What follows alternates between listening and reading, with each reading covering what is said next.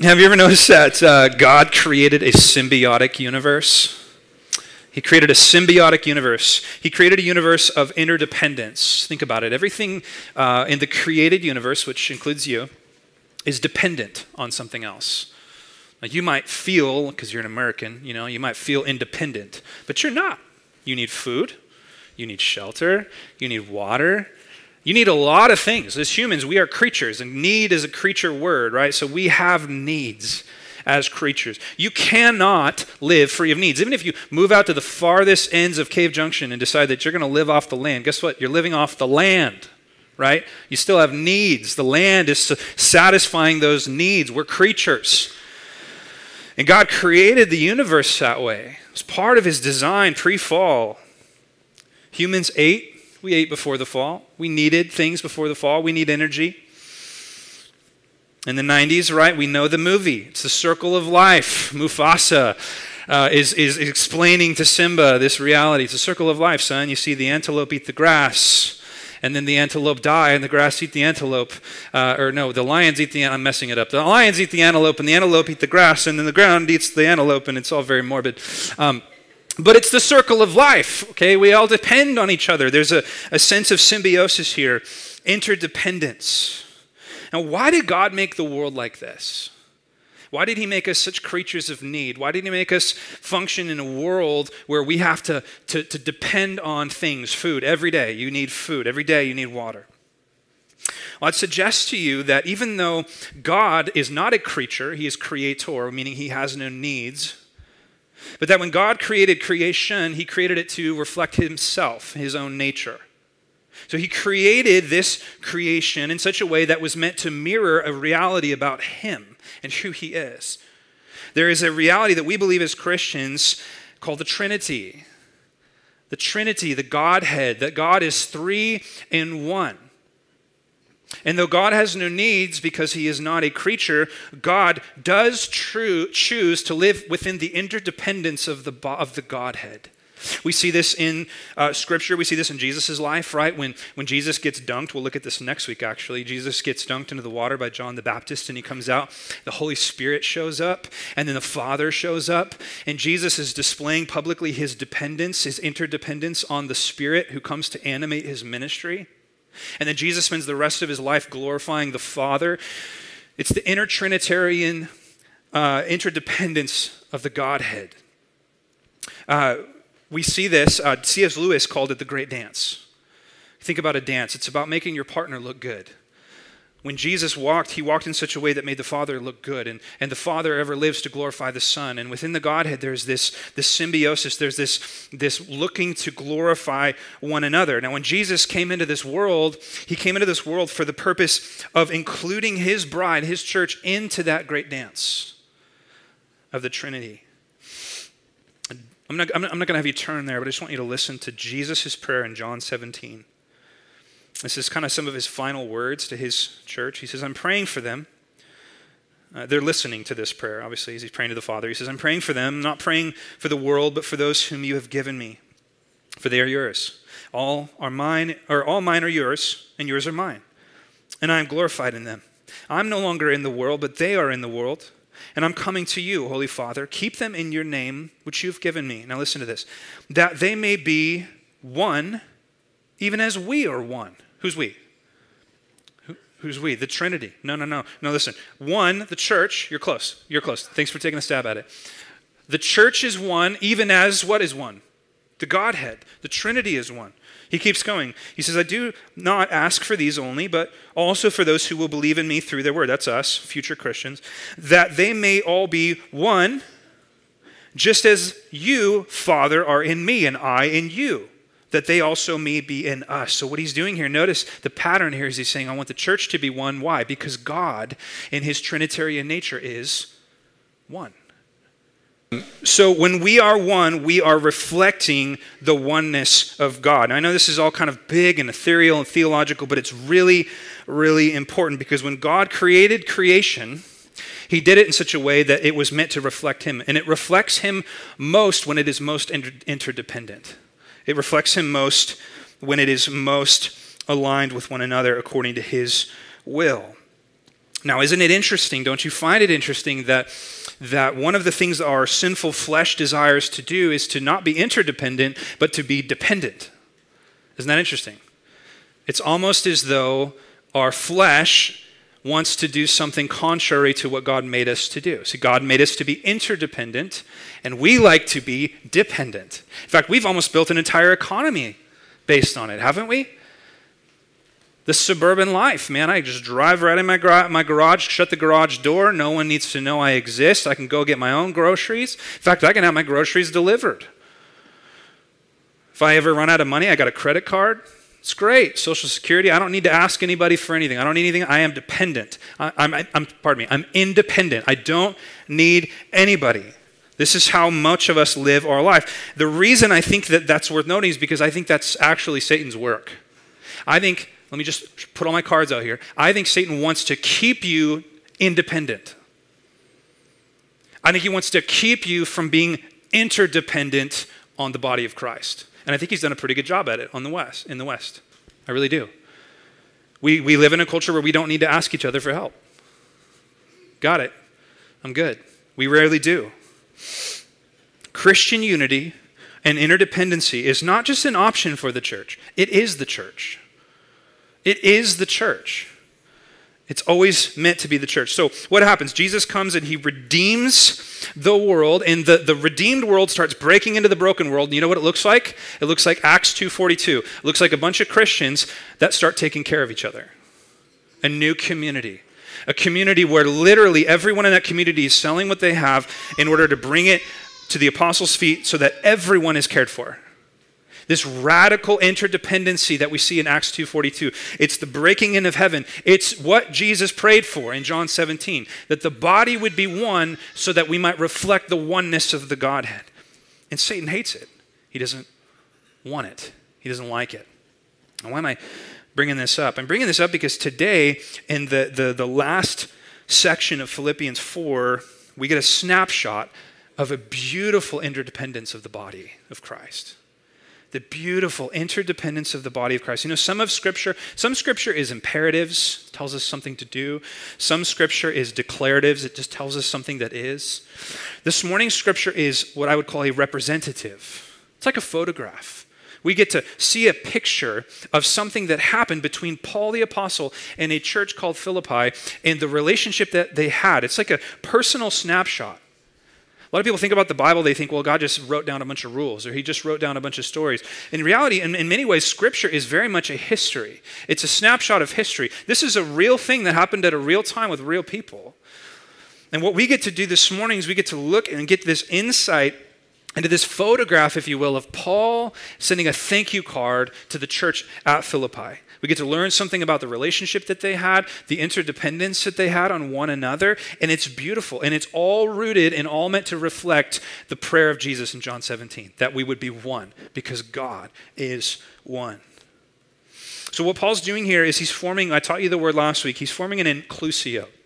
An inclusio is a theological term that whenever uh, there is uh, a subject brought up at the beginning and a subject brought at the end, everything in the middle belongs to that. How did Paul start the epistle?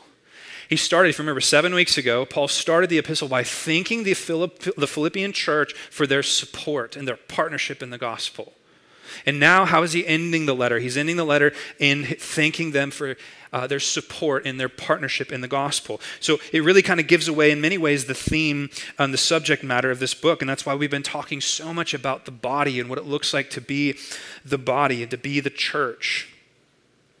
So Paul's sending a thank you card here. Now, just a few things to note. Uh, if you remember, Paul is writing this from uh, house arrest in Rome. It's about 62 AD. He's been uh, wrongfully arrested in Jerusalem, and then he's pled to Caesar. He has the right to go up the up the court system, just sort of like we do. And he's he's said, I want to I want to appeal to Caesar. So he's uh, over the last few years, he's really the Book of Acts tells us all this. Um, he's going from leader to leader to leader. Finally, he ends up in Rome, and he's waiting his day in court.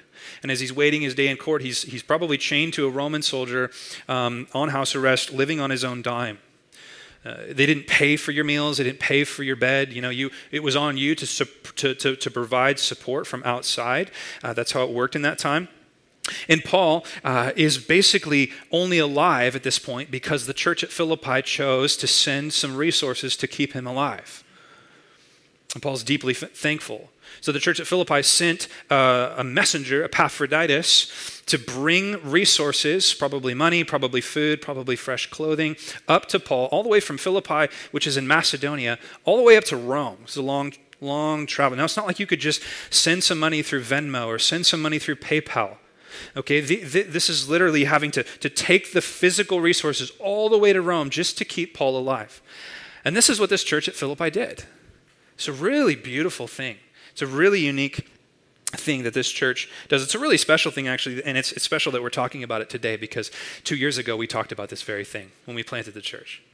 We named this church Philippi many, in many ways because we want to be like the church at Philippi a generous church, a church that's about sending, a church that's about supporting ministry, uh, that's about multiplication. So it's a really, a really beautiful reality. Now, Paul is just taking a moment to give some general and some specific thanks to this church at Philippi, and that's what we're going to look at this morning. So let's jump right in. Verse 10. Paul says, I rejoiced in the Lord greatly.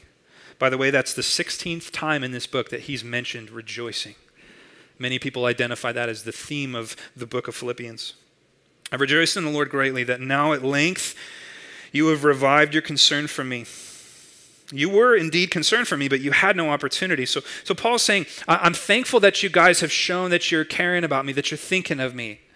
Uh, and he said, not that you, not that you forgot me, but it's that you didn't have the ability to send um, support to me. And now you've, you've been given uh, the ability to send support to me through Epaphroditus. Now, this word here, revived, is actually a horticultural word. It's, it's a word that has to do with um, planting and blooming. It can actually uh, be translated, it's the Greek word anathalo. It uh, can be translated to bloom or to renew or to flourish. So Paul's saying, I'm thankful that, that your interest and your desire to partner with me and to support me is blooming again. It's being revived. In many ways, it reminds me of the fruit of the Spirit. The Spirit of God is producing fruit through the church at Philippi in order to care for um, Paul. Kindness, faithfulness, love is being produced through these guys. One commentator says, like a person rejoicing over the signs of spring after a hard winter. So Paul rejoiced to see again the signs of personal concern from Philippi after a long interval of silence. Can you imagine Paul's sitting in prison alone unsure if any of the churches out there that he has spread the gospel to, churches by which or in which he was a father in the faith to, are they concerned for him? Are they going to come through for him? Are they going to consider him? And then here comes Epaphroditus, as Paul is literally starving to death, most likely. Here comes Epaphroditus, this messenger from Philippi, bringing all of the things that he needs. He's feeling loved. He's feeling cared for. He's gushing with thankfulness for these guys. And this is the context in which he's writing. Verse 11 not that I'm speaking of being in need, for I have learned in whatever situation I am to be content. I know how to be brought low, I know how to abound. And in every circumstance, I've learned the secret of facing plenty and hunger, abundance and need. I can do all things through him who strengthens me. And we'll come back to that. Verse 14, yet it was kind of you to share my trouble. There's some fruit of the Spirit right there kindness. It was kind of you to share my trouble. That word share, note it, we'll come back to it. It's koinonia, fellowship. It was kind of you to have fellowship in suffering with me, to become part of this suffering, to step into my jail cell with me, and to care about me. And you, Philippians, you yourselves know that in the beginning of the gospel, that, that is to say, the beginning of me sharing the gospel, when I left Macedonia, Macedonia is the region that Philippi is placed within, no church entered into partnership with me in giving and receiving except you only. Even in Thessalonica, which is just a couple hours outside of Philippi, even in Thessalonica, you sent me help for my needs once and again. So, Paul, again, here he's just gushing with thanks. He says, Philippi, not only have you supported me in this particular moment, but you are the only church in all of northern Greece and all really of, of his second missionary journey. You were the only church that sent funds to help me. You were the only ones. And you guys did it right away. I mean, within days, if you look at the book of Acts, he left Philippi and then he headed down into Berea and Thessalonica. And by the time he gets to Thessalonica, Philippi had already collected an offering and already sent it down to Paul to support his ministry. He has a really sweet bond with these guys. He's been supported by them. Any of you that have ever been missionaries or have relied on the support of others, you know just how sweet of a connection there is between that because he's living off of their resources. Verse 17, not that I seek the gift but I seek the fruit that increases to your credit. I have received full payment and more. I am well supplied, having received from Epaphroditus the gifts you sent a fragrant offering, a sacrifice acceptable and pleasing to God. My God will supply every need of yours according to his riches in the glory in Christ Jesus. To our God and Father be glory forever and ever. Amen. Now, Paul gives some final greetings. He says, Greet every saint in Christ Jesus. The brothers who are with me greet you.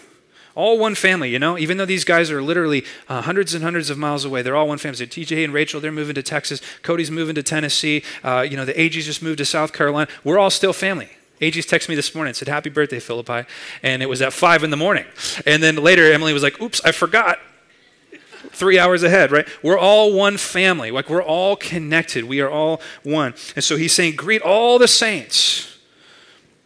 Verse 22, and all the saints greet you. Now, note this, we've mentioned it before, especially those of Caesar's household. Just a little cool note there that Paul has literally been preaching the gospel to the guards in Caesar's house, and they're getting saved. It's incredible. So cool. In verse 23, the grace of our Lord Jesus Christ be with your spirit. And this is how Paul ends this epistle. Now, let's ask some questions. You know, so so what? What do we do with that? How is this apply to us? What are we to learn here? What I believe this is, is I believe, as I said earlier, this is a snapshot or a photo for us of the interdependence of, of, of, the body of Christ. There's the interdependence of the body of Christ. That this John 17 unity is breaking in into this very real, very practical, uh, very um, unromantic moment where Paul's sitting in prison and having his very basic needs provided for. And the question I'd like to ask with you this morning, I'd like for us to run after uh, in, in our time and together in the Word, is this question How do we have that type of beautiful interdependence in this church? How do we, as Christians in America that have been bred on a diet of independence, begin to step into a culture where we live with a radical interdependence? How do we start relying on one another? How do we see this beautiful relationship manifested here in this church? This is something that, that I think God is really trying to shape in our church right now. Something God's really trying to work is how do we do the give and take of body life? How do we how do we receive from one another? How do we give to one another? What does that look like? And I want to suggest just five ingredients, five ingredients for a interdependent life, an interdependent body life. So if you want to jot them down, I'm to give them all to you up front and then I'll unpack them one by one. And they all come out of this text. Five ingredients. Number one, missional unity. Number two, body diversity. Number three, divine dependency. Number four, humble receptivity. And number five, genuine generosity. Those five ingredients, I think, are what create the soil in which this kind of interdependent relationship can bloom. First, missional unity. The relationship, and we've talked about this before, but the relationship that Paul had with the Philippian church was rooted not in such a way that it was an end in and of itself. The relationship that, that, that what made this relationship so special between this church and this man was the, the, the connectivity of mission. They were partners, it says literally in chapter one, partners in the gospel. They were partners in the gospel. I truly believe, I truly believe that what binds us together as Christians is not that we all have a mutual desire for friends or a mutual desire for community or a mutual desire to have a place to gather. What binds us together and what will keep us together as a church is mission mission. We are on the same mission. Brothers are born in the trenches. What bound Paul to the Philippian church was that they were koinonia, they had fellowship, partnership, community in the gospel. in seeing it spread and seeing it further. That has to be the, the underpinnings, it has to be the foundation stones of the relationships that we build at this church. Otherwise, they become self defeating because we come into the community to gain something rather than to see something happen. We want the glory of Christ to be manifested through this church. That's why we come. That's why we come. Anytime someone leaves a church, whether it be this church or another, I always ask the question, you know, where are you going and why are you going there? And whenever says, someone says, well, I like this better or I like that better, I always press that. I say, go there for the mission. If you're not going there for the mission, don't go there. What's the mission? The mission of the church. That's what will bind you. That's what will give you real, authentic community is missional unity. You have been conscripted, incorporated, and recruited into a mission. Jesus didn't leave you here so we could all sit around and sing kumbaya. Jesus left you here to do something. What is it? Make disciples. And we're to do it together. It's a community work. So, first of all, unity, gospel unity. Number two, body diversity. Body diversity. There was a, there was a difference in gifting here and I'll just touch on this briefly. There's a difference in gifting here. Paul, his giving to this church was the gospel. He was the person that brought the gospel for the first time, penetrated into the dark kingdom of Macedonia, this Greece, uh, this, this Grecian area, penetrated into it with the gospel. He brought the gospel to these, to Lydia uh, and, and to, to the Roman jailer and all these guys. You read about it in Acts 16. And the gospel took root here. That was what he brought. And then as a return, now they are bringing support and bringing life to Paul. But what I want you to see here is that there is diversity in the body. Different gifting, different calling, different things that are happening here. Paul unpacks this in 1 Corinthians 12 when he says that there is one body with many members. And he says that, that that one body doesn't consist of one member, but many. And then he goes on to say, What if the, the, the foot should say to the hand, I do not belong because uh, I'm not a hand or a foot? You get the point. He goes on, right? The point is is that there is unity and there's diversity in the body. That's what makes the mission happen. Those two things are important. Number 3, divine dependency. Divine dependency. I want you to look back. We're going to rethread the needle here in the text. I want you to go back to verse uh, 11, and I want to ask a question. So, right after Paul says, Thank you for caring about me, thank you for reviving your concern for me, then he says this really weird thing in verse 11. He says, Not that I'm speaking of being in need, for I've learned in whatever situation I am to be content. I know how to be brought low, I know how to abound.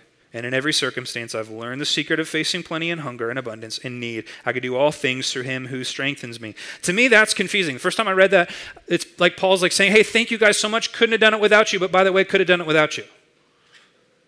Doesn't that kind of cheapen the thanks a little bit? Like you ever wrote a thank you card like that like hey thanks so much. Really you know i couldn't i couldn't have made it this week but but really i'm fine without you because i've learned how to have nothing and and jesus is going to take care of me. So why is paul doing that? I mean it's, it's a little confusing. What's he doing? I think what he's doing here is he's, he's trying to make sure to free Philippi from this compulsory weight of having to give.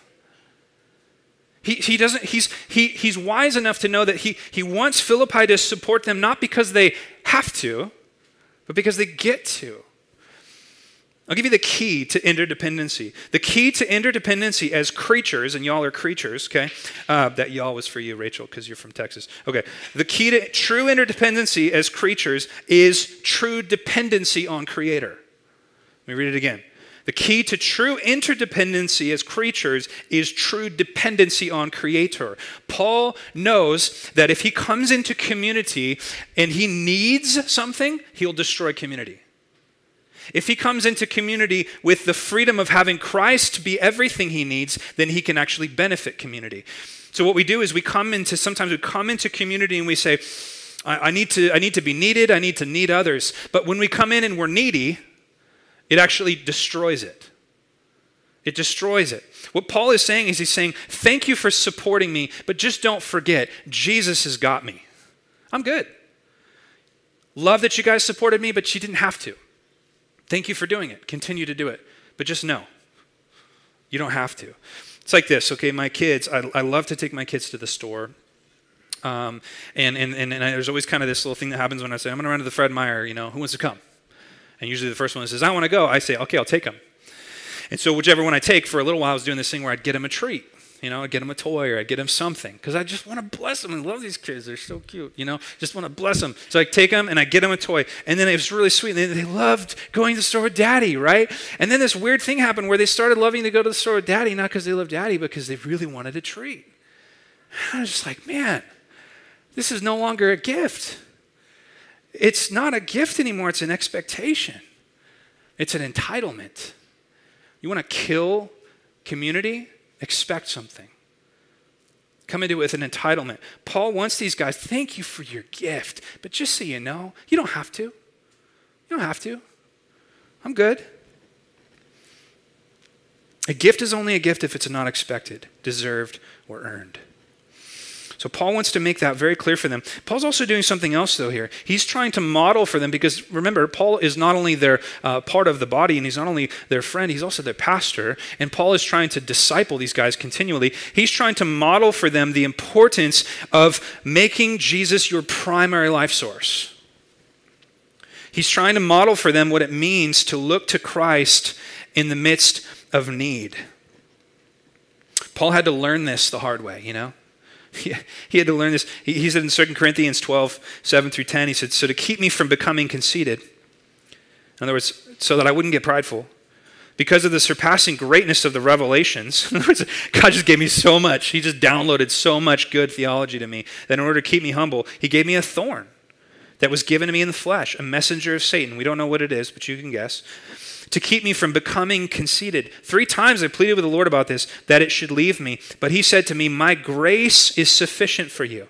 For my power is made perfect in weakness. Therefore, I will boast all the more gladly of my weakness, so that the power of Christ may rest upon me. For the sake of Christ, then I'm content with weakness, insults, hardships, persecutions, and calamities. Now, keeping that in mind, I want you to read the most famously taken out of context verse in the Bible. Okay, let's read it again. You all know it, you've seen it before. He says, I can do all things through him who strengthens me.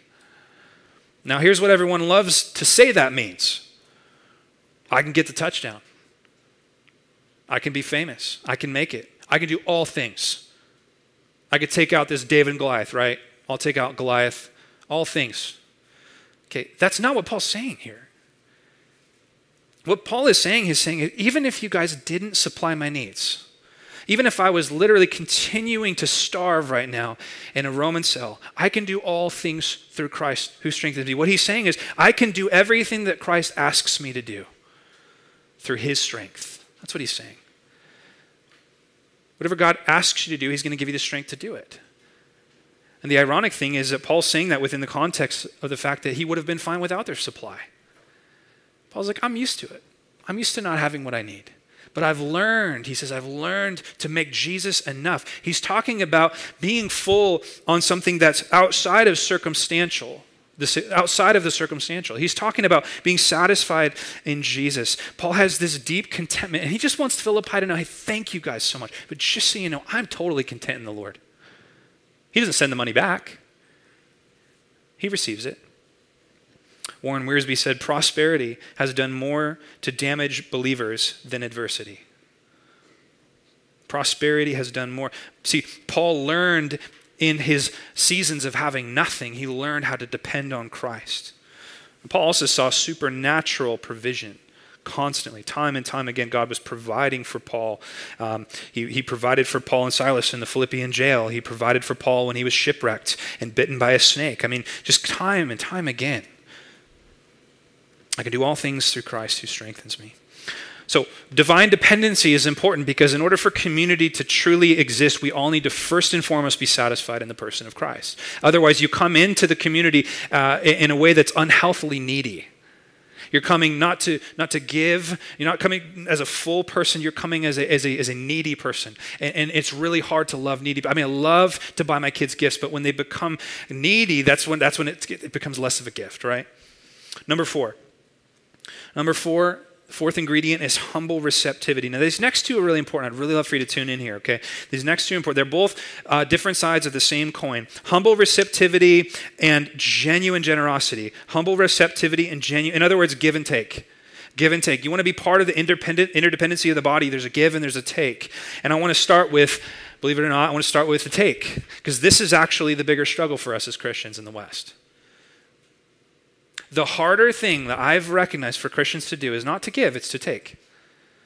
It's to admit weakness, it's to admit need. Paul, here, I want you to notice it, Paul receives the gift. He receives the gift. He receives the gift humbly. You know, God loves a cheerful giver, God also loves a cheerful receiver. And oftentimes we don't like being the receiver. Why? Usually it's pride. Usually pride. I, I, don't want someone to know that I don't have it all together. I don't want someone to know that I'm struggling. I don't want to inconvenience someone else. I don't want to burden someone else. Uh, I don't want anyone to know. Paul is willing to admit his need. He says, I need. I have needs. I'm a creature. He understands the interdependency because he knows he's a creature. It's something we need to work at. Now, I want to ask the question how was Paul able to receive this support so humbly and readily? How was he able to receive this support? Let me suggest a few things. First of all, Paul, Paul was honest about his needs. And that's one of the things I'd like to encourage you to do this week is to be honest about your needs. When, when I say needs, your mind goes to monetary.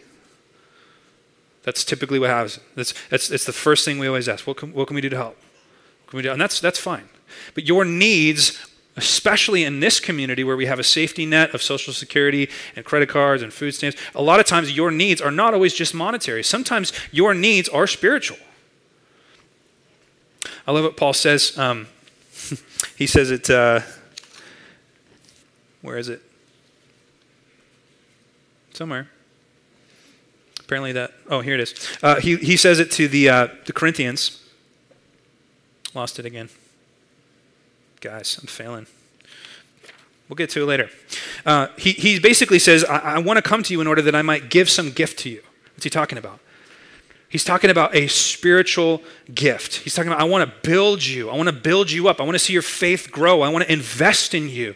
Paul saw that. He was willing to admit his need. In this particular moment, Paul's need is physical. He just needs physical help, he needs tangible help. But for us, many times that's not always the immediate need. For us, many times we're alone, we're lonely, we're struggling, we're, we're barely holding on. We're anxious. We need friendship. We need community. We need someone to know what's going on. We need prayer. And we don't ask for that. Oftentimes because we're prideful. We have to ask. We have to be honest about our needs. Paul was willing to be honest. Here it is. It was right in front of me. He says, Romans 1.11, I long to see you that I might impart to you some spiritual gift to strengthen you. Look around you. Everyone in this body has a spiritual gift. You need it. You need it. You have to have it. If you're not getting it, then you are malnutritioned. And I think most Christians are. You're malnutritioned. If church for you is just listening to sermons, you're malnutrition because church is the body of Christ and plugging into the body life of Christ. So you got to be honest about your needs. If you're not asking the body for help, you're not being honest about your needs. Secondly, Paul was mature enough to see that their giving was actually to their benefit. You know, one of the reasons we don't ask people for help a lot of times is because we don't realize that it's actually good for them to help us. I had a guy, brother, text me yesterday, Steve. Steve texted me yesterday, checking on me about something. And I'm like, dude, why are you texting me? You're the one that's having all this hard stuff. I should be texting you. And I almost went, you know what, dude? How are you? Don't worry about me. And then I thought, you know, Steve needs to ask me. It's good for Steve to ask me how I'm doing. It's good for Steve to pray for me. It's important. It's, it's part of the give and take, it's part of the interdependence. Look at verse 17. Paul notes this. He says, Not that I seek the gift, but I seek the fruit that increases to your credit. I the fruit that increases your credit. It's good for you to give to each other. It's good for you to carry each other. Yesterday, I just this, this light bulb went on, and I was like, "Man, I'm anxious, kind of depressed. The life is hard. It's smoky. It seems like everything's terrible. Everyone's fighting. What's going on?" And then I just took like 30 or 40 minutes and started texting friends. Hey, how you doing? How can I pray for you? Hey, how you doing? How can I pray for you? I was full my spirit was lifted. Why? Because I started pressing into giving. How, how can I care for people in the body, checking on people? How can I pray for you? It was the craziest thing. So Paul knows these guys need to give to him because it's good for them. I think if we started thinking about that, we would uh, start asking for help a little more. It's not just an inconvenience, it's healthy. I think it was the household of faith. You guys used to say the needs of the body activate the gifts of the body, right? Am I getting that right? The needs of the body activate the gifts of the body. The reason that we don't activate the gifts of the body is because we're not being honest about the needs of the body. Someone has a gift of encouragement, you're, you're, you're stealing that opportunity for them to use that gift by not being honest about the fact that you're discouraged. Somebody has a gift of wisdom, you're stealing their opportunity to use that gift of wisdom because you're not being honest about your need for wisdom. Are you with me? Another thing here, and the reason I think Paul was willing to receive this gift so humbly was because Paul also saw that this gift was from the Lord through Philippi. It was from the Lord. My friend Ryan Immel said this the other day. I thought it was profound. He said, The body is the riches of Christ. The body is the riches of Christ. It's like that old joke, you know, like the guy's drowning and he's praying, Lord, help me. So a boat comes and the boat says, Hey, you know, you want to know, the Lord will help me, right? It's like we're praying for God to help us, but the way that God often helps us is through his body. The body is the riches of Christ. We got to ask, we got to press into it. We got to say, Lord, you're going to give me wisdom. You might give me wisdom through your body. You, you're going to encourage me. You might give me encouragement through your body. Number five, and lastly, the last ingredient here I want you to see is genuine generosity. Genuine generosity. The most stunning feature of our passage today is the generosity of the, of the church at Philippi. It's stunning. You don't need to turn there. I'm going to read it. Second Corinthians chapter 8, Paul says this about the church at Philippi. He says, We want you to know, brothers, about the grace of God that has been given among the churches of Macedonia. That's Philippi. Okay, Macedonia is the region in which Philippi is located. He says, For in a severe test of affliction, their abundance of joy and their extreme poverty has overflowed in a wealth of generosity on their part. Paul's saying the church at Philippi is poor. They've been going through a hard time. And in that hard time, they have been the most generous. You know who he's writing to? He's writing to Corinth. Corinth was not a poor church. Corinth was an influential church, and they were a very selfish and dysfunctional church. That's why he wrote two long letters dealing with particular pastoral issues. And he's saying, hey, the churches up in Macedonia that barely have enough for themselves, they're giving, they're supporting. He says, for they give according to their means, as I can testify, and beyond their means of their own accord, begging us earnestly for the favor of taking part in relief of the saints. They're begging us to help. And this, not as we expected, but they gave themselves first to the Lord and then by the will of God. So Paul, Paul is saying this church at Philippi is so generous. They're, they're struggling themselves, yet they are the ones who have made, as he says in verse 18, made me well supplied. Note in our text in verse 18, he says, I've received full payment I am more, or and more, I am well supplied, having received from Epaphroditus the gifts you sent. So everything that these guys sent to Philippi, or pardon me, everything these guys sent to Paul was not out of their abundance. It was out of their need. These guys were radically generous. And I just need to ask the question what creates that type of deep generosity? And how can we tap into that? What would make us the kind of body that is deeply generous? And I have to say this, by the way, because I need you to know this. This is one of the most generous churches I've ever been a part of. You guys get this. You guys live this. But I want to encourage you to continue in these areas because I think there's a few things here that, that Paul. Um, that shaped the church at Philippi to be so generous. First of all, first of all, was a community of affliction. Look at verse 14. A community of affliction. Paul says, It was kind of you to, note the word, share, to share my trouble. What that means is, is it means that they, they, they, didn't just go, yeah, okay, there's an issue. Um, hope you figure that out, right? They, they, they said, we are going to share that affliction with you. We're going to step into that need with you. The, the point is, is that they chose to feel the need rather than just to see the need. And we'll never become generous with one another until we allow ourselves to feel each other's struggles rather than just to see them. Giving starts with truly caring, and truly caring starts with truly sharing in each other's burdens and seeing and feeling the struggles that uh, one another has. Hebrews 13 3 says, Remember those who are in prison, as though in prison with them, and those who are mistreated, since you also are in the body. We need to step into the prison cell with each other. How do you do that? You do that by, by investing your treasure into that person. Where your treasure is, your heart will be. The people we care the most about are the people we're closest to. The people that we know the most about how to help each other are the people that we are closest to. So if we know each other well, then we're going to know where the prison cell is for that person. We're going to know where the needs are for that person, where the weaknesses are for that person. So they shared in affliction. Also, uh, they shared in a worshipful direction. Look at verse 18.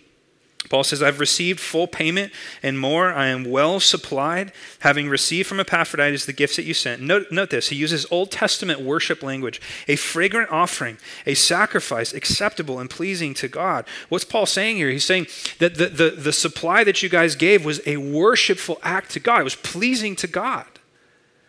You know, we think about the Old Testament sacrifices always being like atoning, like they're paying for sin. That's true, but they were also a way for the saints in the Old Testament to express affection to God, to worship God, to, to please God with the fragrant smelling aroma of sacrifice. He's saying that this gift that you gave to me is worshipful to God.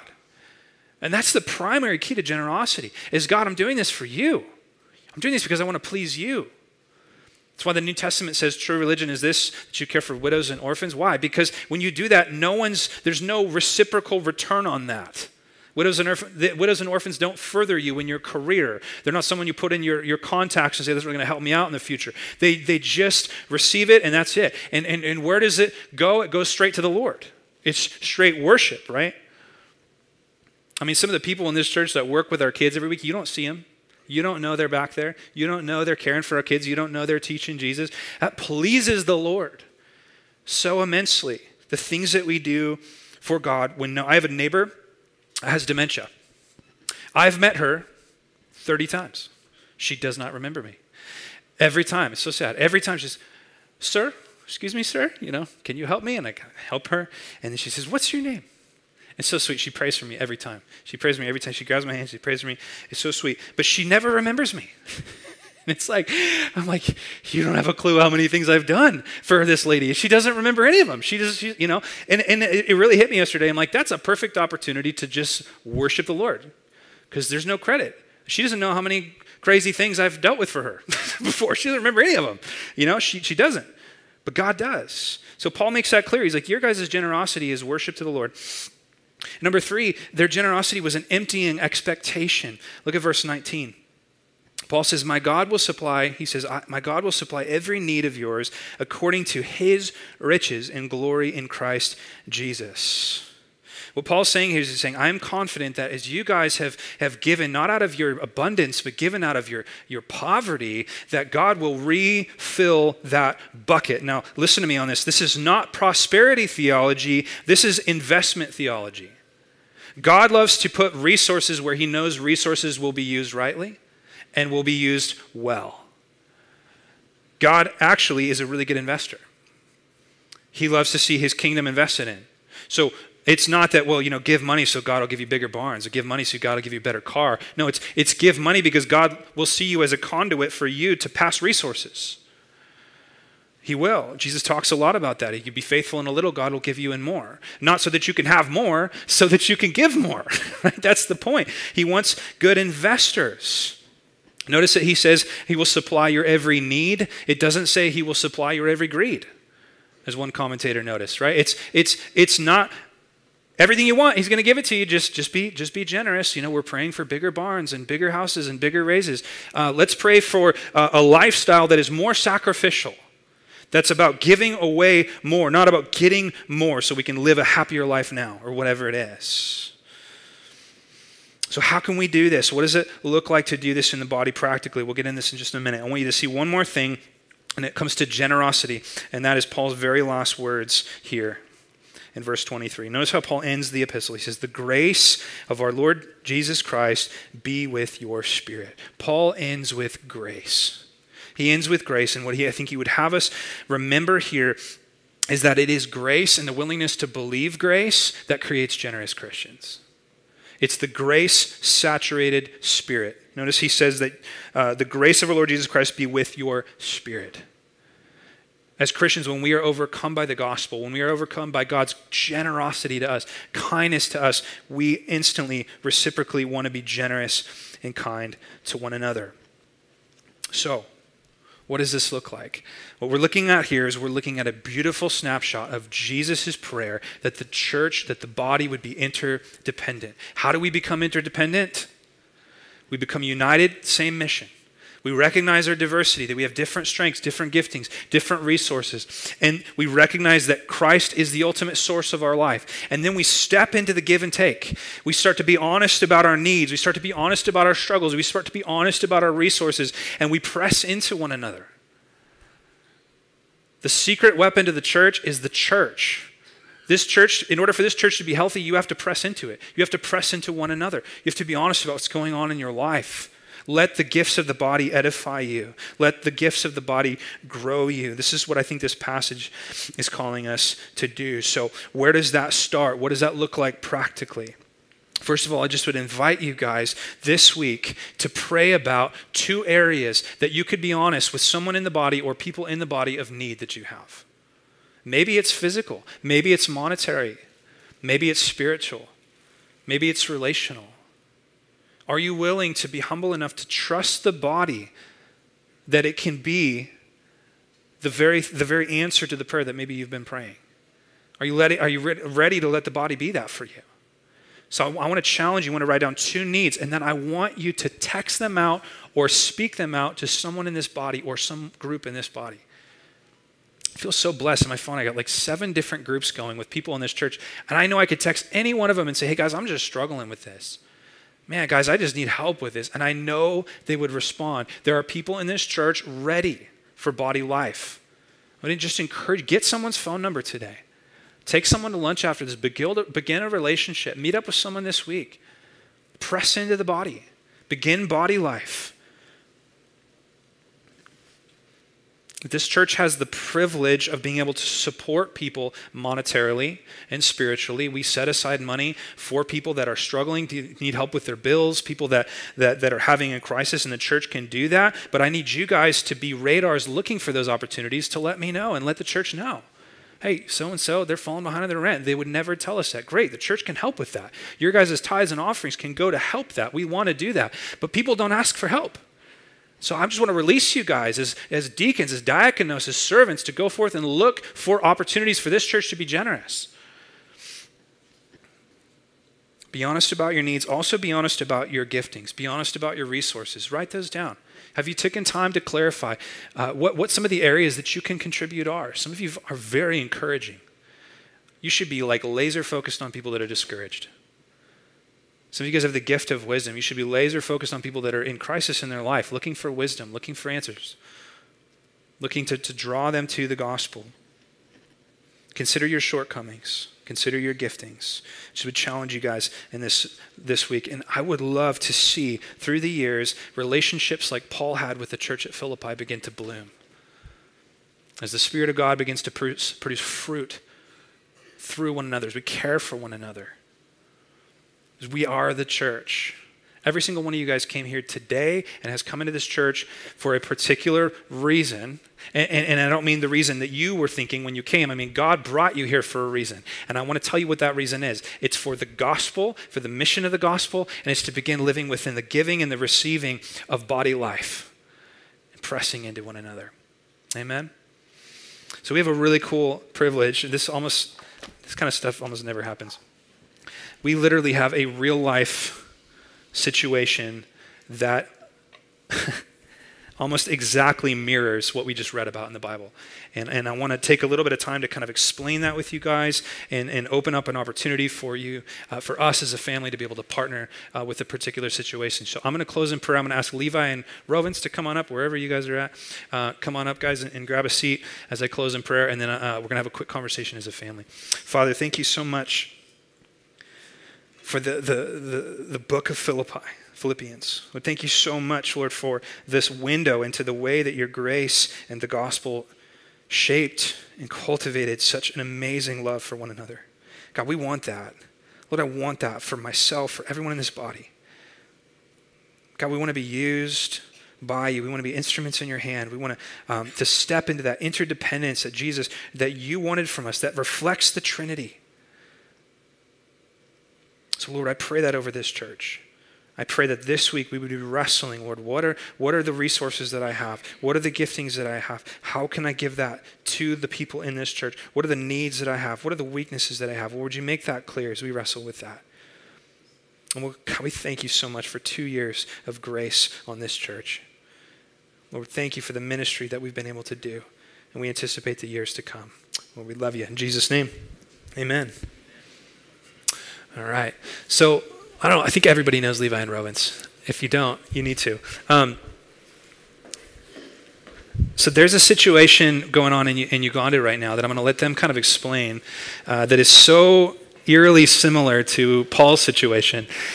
And I just think it's crazy that our name is Philippi and that we might have an opportunity to be Philippi literally in this exact situation. I know this is hard for you guys, and, and, and, and this particular person means a lot to you, so I want to let you kind of explain what is the situation going on with this gentleman, what does he do, and what has happened, and then we can kind of talk about how I think we as a church can come around and support uh, this in particular. So, who's taking it? Okay. Is this on? Hey. Hey guys, I'm Levi. This is Rovens. So, we have a friend in Uganda right now that is in prison, and uh, he's the director of a school. So he started a school in a village, and uh, he just had a heart for.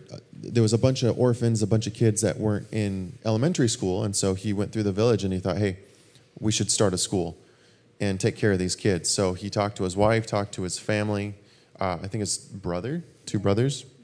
They moved to this village, gave up their homes in the capital, and started a school in a mud hut. And now they have like seven classrooms and they have two acres of land. They have uh, all the government paperwork in line to become a registered school. They're in the process. And so, um, right now in Uganda, there's uh, there's like some killings happening in the Masaka area of the villages.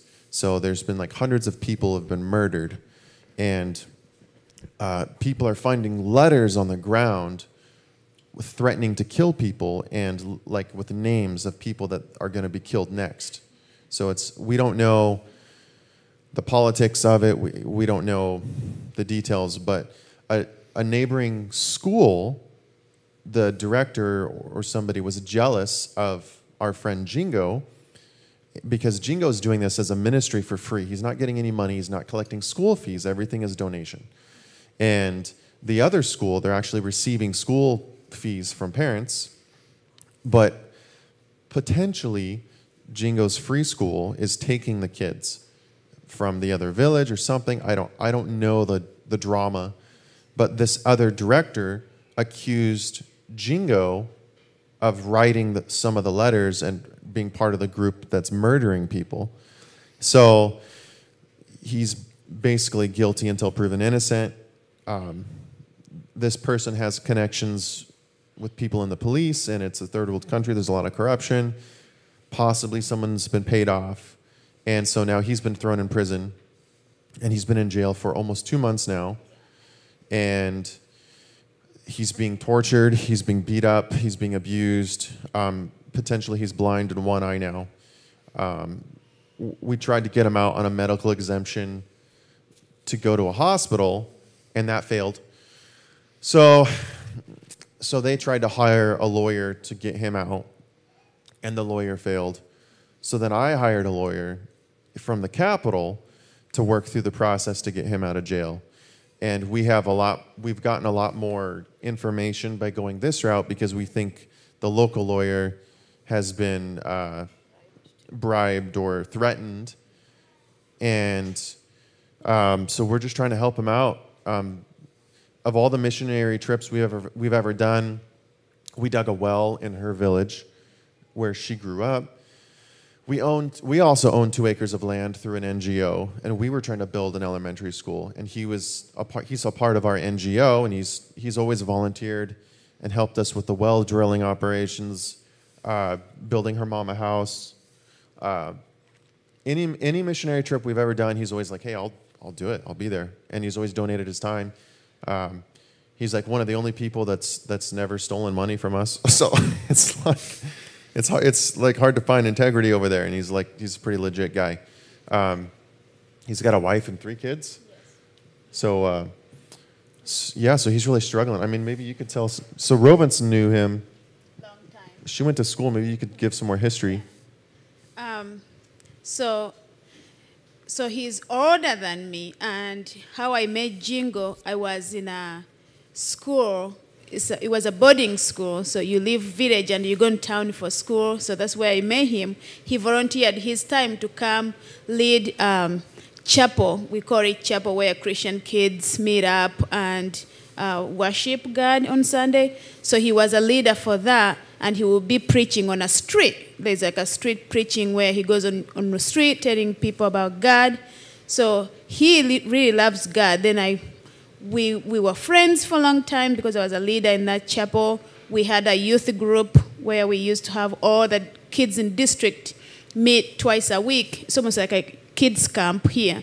So we used to lead that together. And then when he grew up more, got married, God blessed him and to start at school.